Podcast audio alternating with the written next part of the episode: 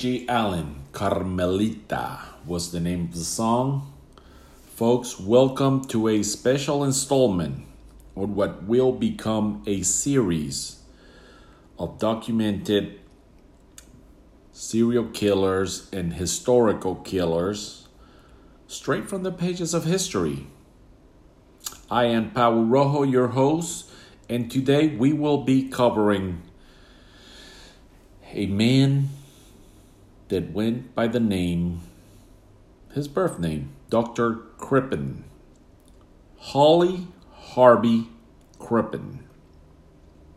Born in 1862 in Coldwater, Michigan. After qualifying to become a doctor and studying for many years, he graduated and moved to New York City, entrusting his infant son, Otto, to the care of his parents after the death of his first wife in 1890. Six months later, he met Cora Turner, a stage actress and dancer, very confident and loud, with dark curly hair, generous hips, and a very beautiful figure.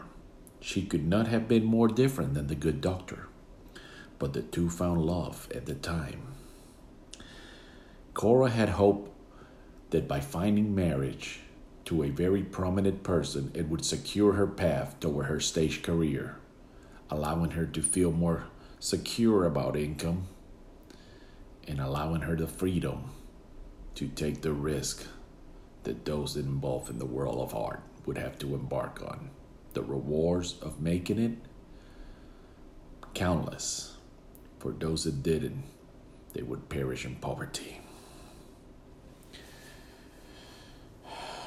In 1897, after having some failed difficulties with the business, Dr. Crippen moved to London, England,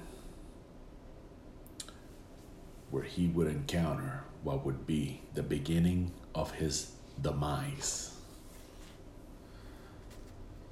Cora would stay behind in America, but in, 1900, she would move with him and she wasted no time immersing herself in the social whirl of the London theatrical theme. The couple moved houses numerous times, and while living at 39 Hilldrop Crescent in Camden Town, Cora had an affair with a young man, a student lodger.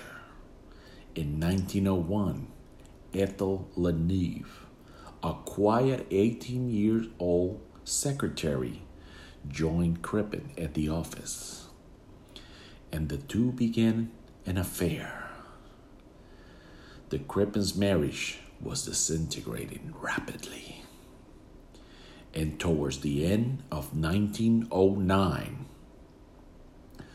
Crippen resolved to dismiss of Cora by any means necessary,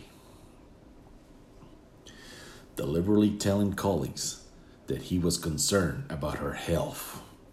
On January 17 of 1901, he ordered five grains of a drug used as a sedative from a chemist on Oxford Street. Cora Crippen was last seen alive on the 31st of January of 1910. Friends and neighbors were suspicious about her disappearance. Dr. Crippen reassured them that she had returned to the United States on family business. But he knew that they would not buy that. The heat might have been on. The act was crumbling down, and the curtain was bound to fall down on Dr. Crippen at any moment. The good doctor had no where to turn but to engage in another series of lies. He told the neighbors that Cora Crippen had died of pneumonia, and within a matter of weeks, he had moved young Ethel into the house On June the 30th of 1910, Scotland Yard were informed about Cora's disappearance, and Crippen was interviewed by the police. He lied again, telling Inspector Walter Dew that his wife had left him for another man, and he had been too embarrassed to tell his neighbors. After days of being interviewed, him and Ethel, they fled. They boarded the SS Montrose, a transatlantic liner bound for Montreal. And on July 14, shortly after the couple had fled, 39 Hilldrop Crescent was searched again, and the remains of a female torso were found in the coal cellar. The body, which turned out to be of Cora Crippen, had been mutilated so that it would fit into a small space. Crippen had moved her spine and her rib cage and burned them in the kitchen. He boiled her organs in acid and cut her head off, a head that would go on to be thrown into a local canal. An arrest warrant was immediately issued. While all of this was taking place, Crippen was inside the Montrose, traveling under the name Robinson, and Ethel had disguised herself as a young boy, pretending to be the son of Crippen. However, the captain of the ship, Harry Kendall, had been alerted of the hunt for the two fugitives. And unconvinced by Ethel's cheap disguise, he sent a message back to England via a new medium. It was called a wireless telegraph. The suspects on board were nervous. Inspector Dew quickly boarded the SS Laurentic, a much faster ship, which overtook the Montrose, arriving in Montreal a day earlier. As the Montrose docked, Dew boarded the ship and arrested Crippen and Ethel. Then he took them back to London for a trial. Crippen protested his innocence, and wishing to protect her, he refused to allow young Ethel to stand as a defense witness on his behalf. The prosecutor argued he had tried to poison Cora, then shot her in the head after this failed. Crippen was found guilty of murder and hanged on the 23rd of November. His mistress was found not guilty of being an accessory after the fact. In October 2007, forensic scientist David Foran cast doubt on the conviction, claiming the new DNA evidence showed the body parts found in Crippen's home belonged to someone other than Cora Crippen, adding another twist to this gruesome tale. This is indeed beyond comprehension. Police for her of Cora's disappearance from her friend, a woman named Kate Williams, better known as Vulcana but began to take matters more seriously when asked to investigate by a personal friend. Scotland Yard Superintendent Frank Froest. The house was searched, but nothing was found, and Crippen was interviewed by Chief Inspector Walter Dew. Crippen admitted that he had fabricated the story, as I had previously mentioned. But then he decided to flee to America. In the arrest, Crippen and Le Neve were crossing the Atlantic, and once they arrived in the Montrose in Canada, they were immediately arrested. the chief inspector Dew from in Scotland Yard after he got Crippen. Crippen reply, Thank God it's over. The suspense hath been too great. I couldn't stand it any longer. He then held out a wrist for the handcuffs. Crippen and Le Neve were arrested on July 31st, 1910. Crippen was returned to England for trial.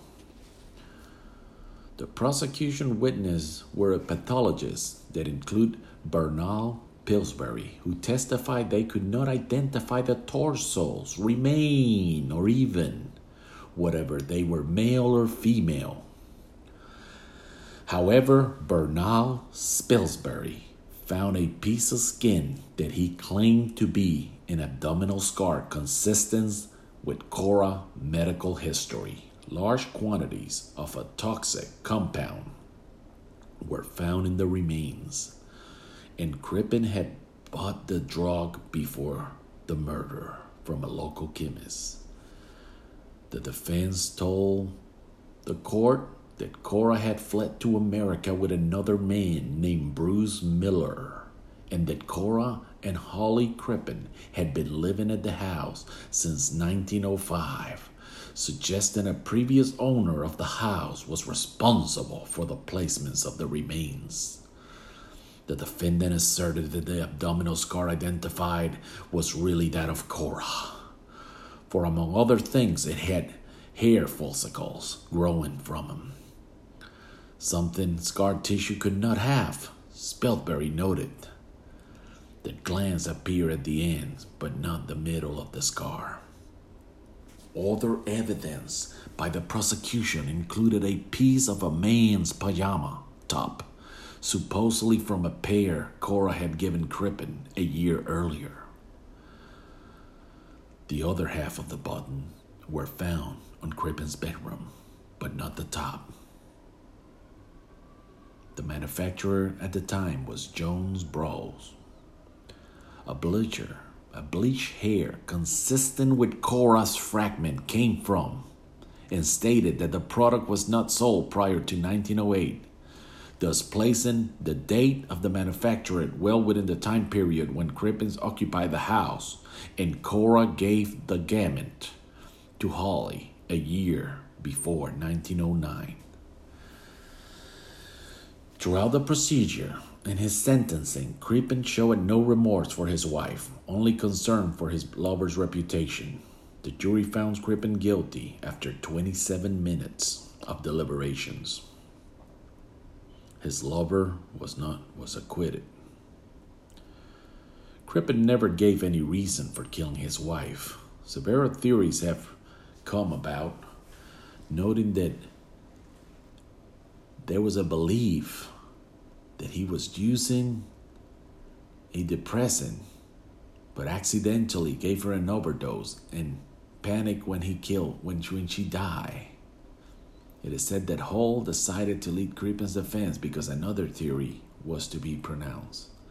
In, eight, in 1981, several British newspapers reported to have claimed that they met Ethel Le Neve in 1930 in Austria, where she told him that Crippen murdered his wife because she had syphilis. The execution of Crippen took place in November, Wednesday, November 23rd, 1910, at 9, 9 a.m. in London. Le Neve said that she sailed to the United States before settling in Canada, finding work as a typist. She returned to England in 1915 and died in 1967. At her request, a picture of Dr. Crippen was placed in her coffin and buried with her. Her photograph was also placed in his coffin and buried with him. Crippen's grave grounds are not marked by a stone. Tradition has it that soon after his burial, a rose bush was planted over it. Some of his relatives in Michigan had begun to lobby for his remains to be brought to the United States of America.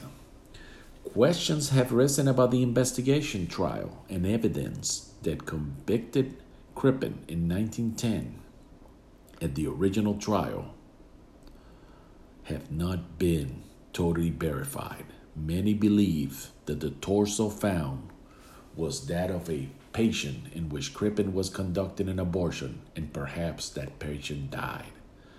But if this was true, the remains of Cora, or where did Cora went, have never been discussed to the point where we have any whereabouts of this lady.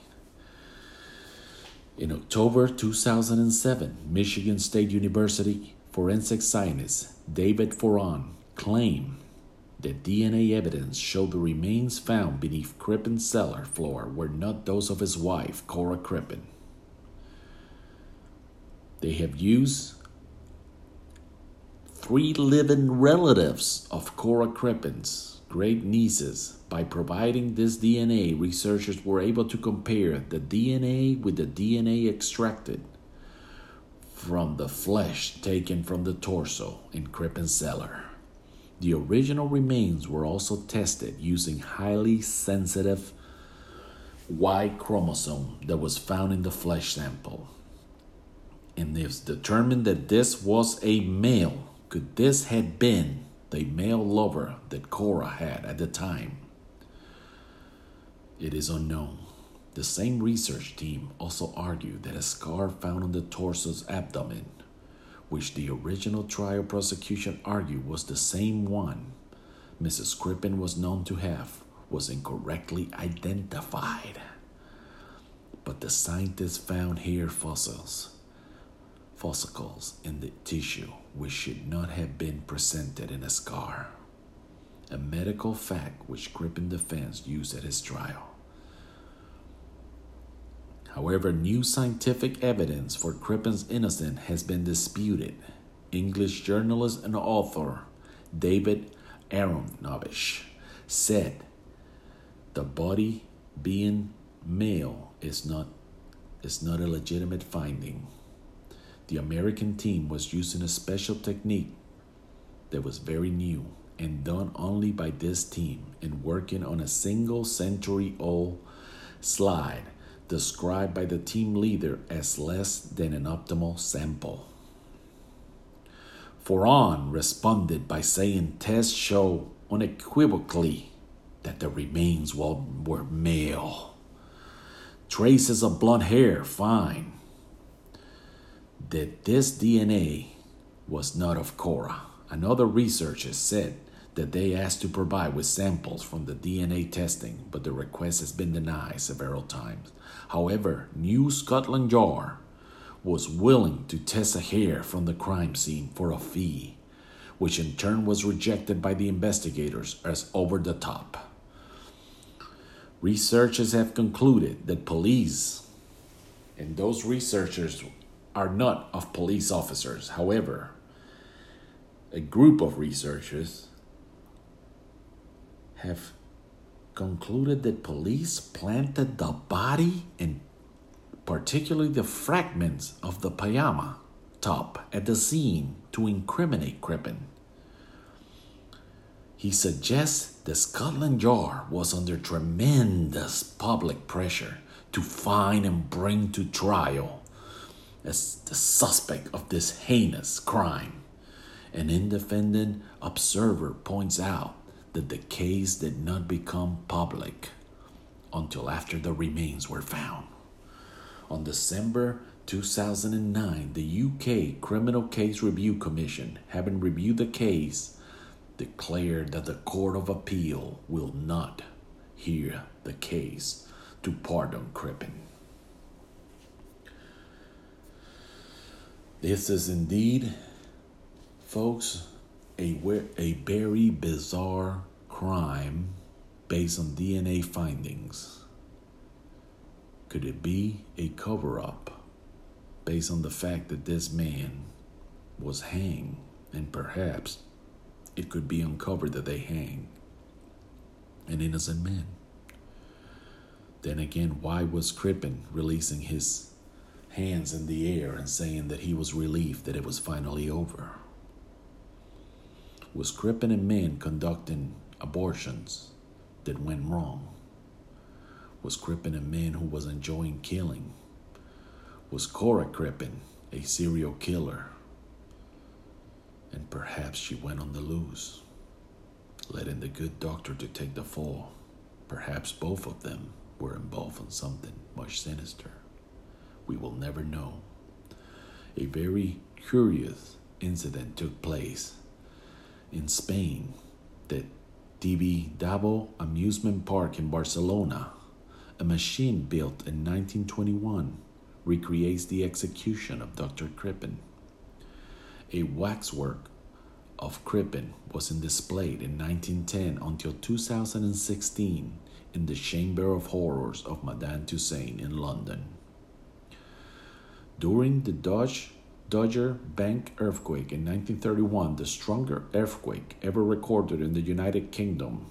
This was a very interesting thing that took place. The head of Crippen fell of the waxwork. Folks, the seed of evil indeed lives in every human. Make sure you do not place it on the earth because there is no coming back once you cross the line, as some men in history have done. This concludes this special episode of Historical Murderers. Until the next time, I am Paul Rojo signing off.